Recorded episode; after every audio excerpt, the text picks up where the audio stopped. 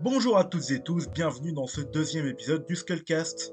Et oui, je persiste après le beat qui a été le premier épisode sur YouTube. Je décide toutefois de continuer l'émission en espérant que cela vous intéresse.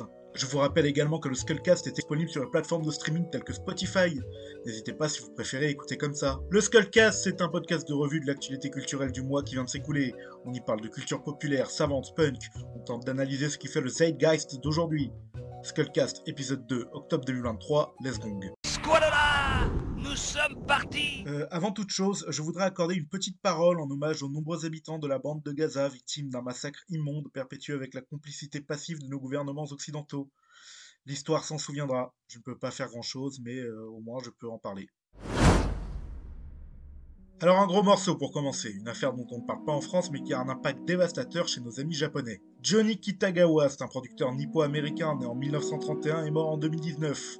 Dans les années 60, il se fait connaître comme producteur du boys band nommé d'après lui, The Johnnies, et suite à ce succès, il fonde l'entreprise Johnny and Associates, qui deviendra une des sociétés de divertissement les plus importantes du paysage japonais.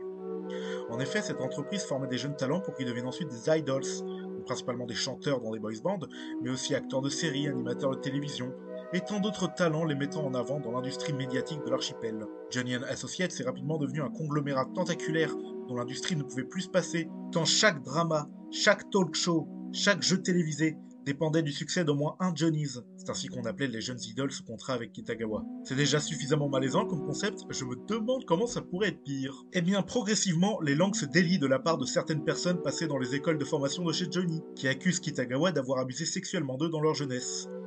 En fait, ces faits sont plus ou moins connus depuis au moins 1988, date à laquelle un ancien membre du groupe Four Leaves lança les premières accusations. Sauf que souvenez-vous ce qu'on a dit plus tôt, l'entertainment japonais était totalement dépendant des Johnnies, et fâcher Kitagawa pouvait avoir des conséquences désastreuses. De ce fait, quasiment aucun média ne relaiera ces accusations, et Kitagawa profitera de cette loi du silence jusqu'à sa mort en 2019.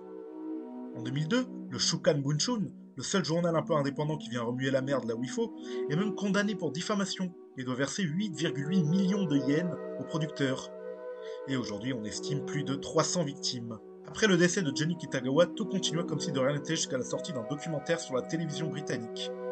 Les médias locaux, eux, se sont tus pendant quelques temps, jusqu'à ce qu'il soit impossible de le nier, et un effet boule de neige de prise de parole a pris le dessus, malgré les efforts de discrétion de la compagnie Johnny Associates. Julie Fujishima, la successeur et nièce de Kitagawa, se contenta en mai d'un simple communiqué d'une page présentant des excuses à l'intégralité des victimes. Mais cela n'était clairement pas suffisant, et en septembre, Fujishima démissionne et plusieurs grandes entreprises rompent leur partenariat avec Johnny Associates. Kitagawa mort, on pourrait en rester là, mais ce serait oublier tous les hauts placés de cette industrie corrompue qui se sont sciemment tus face à ces actes ignobles, voire sont bien contents que ce soit le mort qui prenne, car il semblerait qu'il faisait profiter les copains. Souvenons-nous des effets pervers que peuvent engendrer un tel monopole, surtout entre les mains d'une seule personne qui peut se retrouver tellement puissante qu'elle passe au-dessus des lois.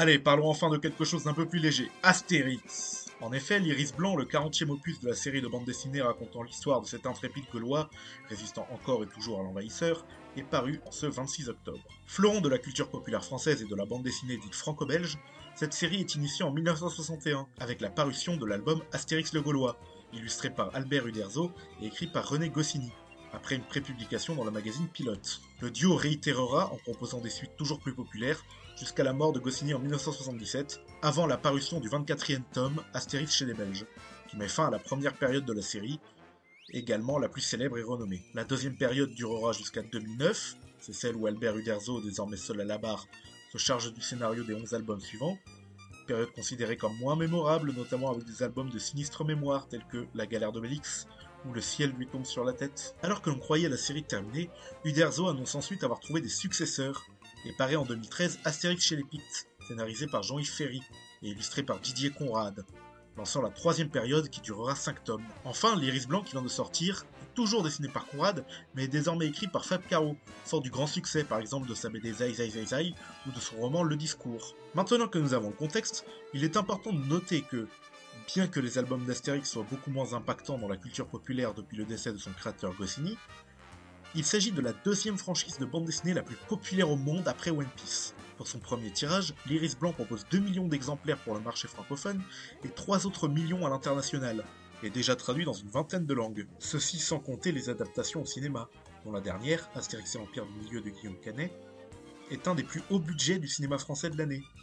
Une série animée chapeautée par Alain Chabat serait d'ailleurs en préparation pour Netflix pour fin 2024. Qu'est-ce que cela nous dit sur l'état de la bande dessinée franco-belge aujourd'hui? Si le marché du manga est toujours de plus en plus populaire, il faut lui reconnaître une capacité de renouvellement, avec toujours de nouvelles séries qui arrivent à se hisser au top des ventes. Pour la BD européenne, c'est plus compliqué et les ventes sont toujours dominées aujourd'hui par les mêmes séries qu'il y a 20, 30, voire 40 ans. Lucky Luke, Blake et Mortimer, Les Tuniques Bleues, Boulet Bill, Corto Maltese, Les Schtroumpfs, Titeuf, Le Chat et j'en passe, au détriment de la créativité de bien des nouveaux talents. Surtout que ces séries sont pour la plupart du temps enfermées dans un canevas narratif et visuel bien installé, et ce même quand les auteurs originaux ont laissé la main ou ont quitté ce monde. C'est peut-être un virage que tente de prendre Astérix, en proposant le scénario à Fab Caro, un auteur installé qui a sa propre patte. On pourrait imaginer un Astérix post-Uderzo où chaque tome serait proposé à des auteurs différents, qui apporteraient leurs propres univers à la série. C'est ce qui fait l'identité notamment de la série Spirou, qui a toujours été à part dans le paysage éditorial français de ce côté-là. Mais aussi de Lucky Luke, avec la collection Lucky Luke vu par, qui proposait des regards singuliers sur le personnage. D'autant plus qu'il y aurait des choses à dire avec Astérix, qui était autrefois une figure appartenant éminemment à son époque. Dès le début, proposer une caricature de français moyen rural qui trouve les moyens de lutter contre un envahisseur impérialiste voulant imposer une discipline ferme et un anéantissement de la culture moins de 20 ans après la fin de l'occupation, c'était quelque chose d'extrêmement signifiant. Astérix a toujours défendu l'identité locale authentique, y compris régionale, face aux puissances impérialistes. Parfois de manière subtile et efficiente, comme dans le domaine des dieux, qui critique la gentrification et le soft power, parfois de manière balourde et gênante dans Le ciel lui tombe sur la tête, qui est une charge contre les cultures extranationales qui envahissent le paysage culturel français. De ce point de vue, il y aura encore des choses à faire avec les personnages des irréductibles gaulois. Il faut juste tenter de proposer des choses originales, plutôt que de vouloir faire de cette franchise quelque chose de patrimonial, et donc de lisse. Iris Blanc raconte comment Vice Vertus, un philosophe adepte de la pensée positive, met mal la combativité du village d'irréductibles gaulois. Si vous l'avez lu, vous pouvez m'envoyer votre avis à l'adresse mail skullkillcontact.gmail.com. Allez, on continue. En parlant de franchise morte vivante, est-ce que vous vous souvenez de Dragon Ball? Mais bien sûr, ce célèbre manga d'Akira Toriyama publié depuis 1984 et librement inspiré du roman chinois du XVIe siècle La pérégrination vers l'ouest, manga racontant les aventures au long cours de Sangoku, homme à queue de singe qui souhaite être le plus puissant guerrier du monde et posant les bases du genre Neketsu, encore très en vogue dans le manga contemporain. Pourquoi parlais-je de franchise mort-vivante, me demanderez-vous? Bien, je vous répondrai que la publication originale du manga s'est achevée en 1995, avec la publication du chapitre 519, intitulé Bye Bye Dragon World, dans lequel Sangoku part entraîner Oob, la réincarnation d'un de ses anciens ennemis, pour lui permettre de prendre le flambeau de la protection du monde. Une fin satisfaisante, qui aurait pu permettre au mangaka de s'arrêter là, mais c'était sans compter sur l'avalanche de pognon qu'une suite pourrait générer. Et c'est ainsi que pendant les presque 30 ans suivant la fin officielle du manga, on a eu droit à diverses œuvres dérivées comme les séries animées Dragon Ball GT et Dragon Ball Super, dans lesquels Sangoku reprend du service, et oubliant totalement le personnage de Oob. On peut aussi citer des films d'animation plus ou moins canons les uns les autres, et aussi, car chaque grosse franchise a ses casseroles, le film américain Dragon Ball Evolution de James Wong, sorti en 2009, et toujours à l'heure actuelle film le moins bien noté sur toute la base de données du site Allociné. Les producteurs invoquent régulièrement l'argument qu'Akira Toriyama est plus ou moins à la production de chacun de ses projets, mais il nous a habitués au retournement de veste une fois les œuvres sorties, et il donne vraiment l'impression de toucher son chèque puis de s'en fiche. Chèque probablement bien profitable puisque son nom a été cité dans le scandale dit des Paradise Papers, mais bref. Si j'en parle aujourd'hui, c'est qu'une bande-annonce est sortie pour une toute nouvelle série animée.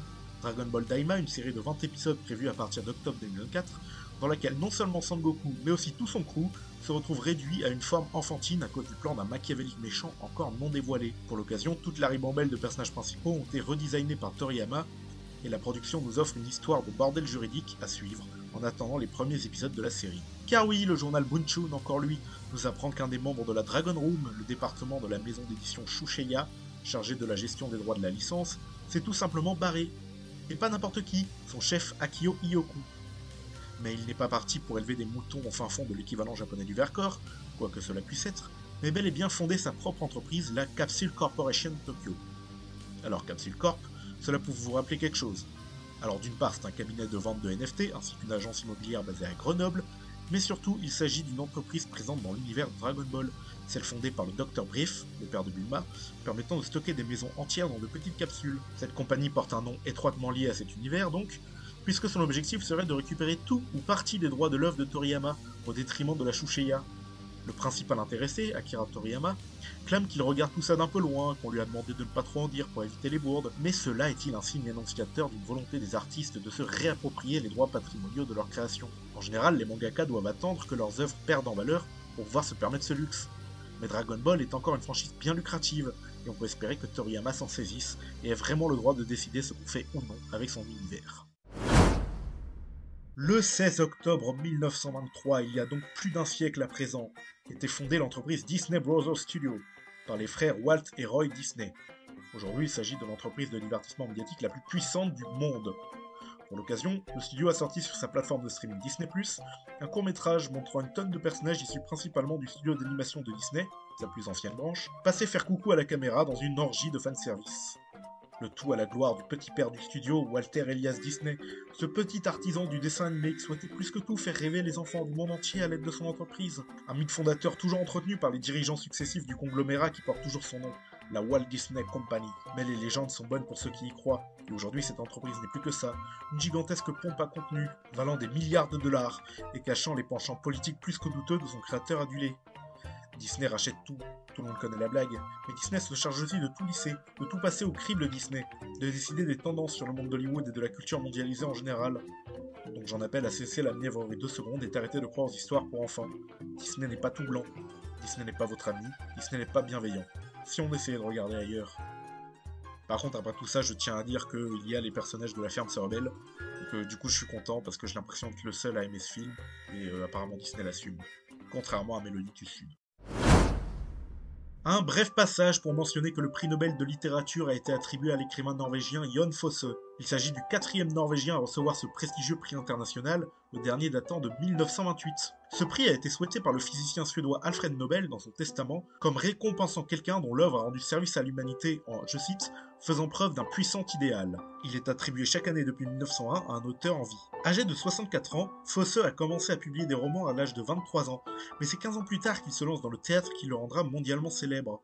Marqué par le minimalisme, son œuvre se distingue par une épuration extrême de l'intrigue et des personnages, réduits à leur plus simple psychologie. Lui se vante de ne pas écrire des personnages au sens traditionnel du terme, mais d'écrire de l'humain, Selon sa maison d'édition, ses pièces ont été jouées plus de 1000 fois dans le monde et traduites dans une cinquantaine de langues. Le prix Nobel a toujours ça d'important de mettre un coup de projecteur sur des auteurs pas forcément les plus célèbres en dehors de leur milieu, mais qui méritent la curiosité.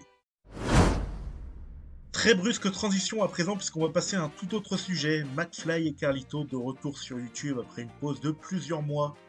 Le duo comique, composé de David Koskas et Raphaël Carlier, a en effet passé des années à sortir une vidéo hebdomadaire sur leur chaîne qui compte à l'heure actuelle plus de 7 millions d'abonnés. Leur influence sur le paysage audiovisuel web français a été considérable.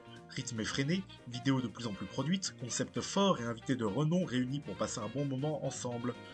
Cette formule, que l'on appelle le fit and fun, a été, et toujours en partie, le contenu le plus visible du YouTube francophone, point d'être souvent caricaturé. Bien que populaire, le duo comics s'est ainsi attiré les foudres d'une partie des internautes, qui voyaient une insupportable régression. Cela a un peu aidé par des échecs notoires en termes de réputation. Leur album, notre meilleur album en 2021, la vidéo Stand Up de Merde 3 plus récemment, encore le fameux concours d'anecdotes avec comme invité le président de la République française en activité lui-même. Tout ceci couplé à des problèmes personnels et à une saturation du rythme hebdomadaire les a menés, selon leurs termes, à un burn-out, qui a entraîné une pause de plus de 6 mois, tamée à partir de mars 2023. Finalement, le 25 septembre sort sur leur chaîne une nouvelle vidéo, intitulée Le retour du chauve et de l'ancien gros, et indiquant dans sa miniature le début d'un nouvel arc. Ce nouvel arc se caractérise donc par des vidéos plus posées et un rythme de publication plus aléatoire. Le duo s'est ensuite essayé à l'audio-dérision, en revenant sur les pires échecs de leur carrière dans une autre vidéo sortie deux jours après. Cet événement nous fait poser des questions sur le traitement des youtubeurs. Si la chaîne officielle de YouTube elle-même a salué le retour du duo dans un commentaire sous leur vidéo, on s'interroge sur la nécessité toujours grandissante du contenu plus produit, plus gros, plus régulier et plus télévisuel qui mène au burn-out jusqu'aux stars du réseau. A voir si ce changement de ligne éditoriale va assainir ou ne serait-ce qu'affecter le reste de la plateforme. Dis-moi ce que vous avez pensé du retour de McFly et Carlito. Et vous pouvez aussi aller voir la vidéo d'Adam Bros justement sur ce sujet. Dernier sujet, le 19 octobre 2023 signe le premier anniversaire du rachat du réseau social Twitter par le milliardaire sud-africain, canadien et états-unien Elon Musk. Décision prise quasiment sur un coup de tête par le patron Tesla, qui se bat avec deux ou trois autres pour la place de plus grande fortune personnelle mondiale. Il a déboursé 44 milliards de dollars pour se payer ce célèbre réseau de microblogs, car il estimait que la liberté d'expression y était trop réduite. Renommé sobrement X, la nouvelle direction de la plateforme s'est depuis vue prendre une série de décisions controversées notamment l'ajout d'une fonctionnalité premium à environ 8 dollars par mois. Ajoutons une modération jugée étrangement partiale et le fait que le compte de Musk lui-même semble poussé déraisonnablement par l'algorithme, et il semblerait que tout ce réseau qui était une institution soit en passe d'être détruit par l'ego d'un seul riche. A noter que Twitter slash X a perdu depuis le rachat plus de la moitié de ses annonceurs, dont certains parmi les plus importants, et que l'action en bourse se casse la gueule, une perte de plus de 50% d'après les échos. Des alternatives telles que Blue Sky ou Mastodon se voient porter un regain d'intérêt, tant l'ex-Twitter est considéré comme de plus en plus toxique, et menace de se voir retirer l'accès gratuit d'un jour à l'autre. À l'heure où l'écart des fortunes se creuse de plus en plus, va-t-on subir encore longtemps l'accaparement de nos outils du quotidien par de grosses fortunes? C'est la fin de ce deuxième Skullcast, merci d'avoir écouté jusqu'au bout. Je vous rappelle que vous pouvez réagir aux nouvelles de ce mois en commentaire ou par mail à l'adresse présente en description. N'hésitez pas à vous abonner à la chaîne Skullkid et à mettre un pouce, voire à partager, ça m'aide beaucoup. Je vous dis à bientôt et n'oubliez pas, la culture c'est comme la confiture, ça ne se donne pas au cochon.